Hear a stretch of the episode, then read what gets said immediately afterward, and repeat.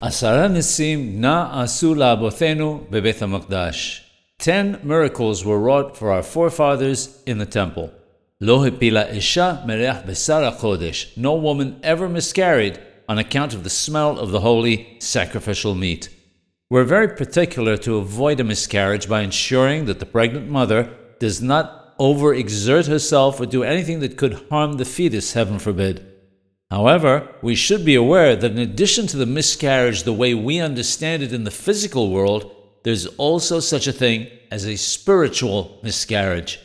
When a person thinks about performing a precept, a muswa, or studying Torah, this thought is like the unborn fetus. When a person actually performs the action, it's considered as if the birth took place. If he never performs the good deed that he had thought about, it's considered like a miscarriage. We see from here how important it is to carry out the good deed that we thought about.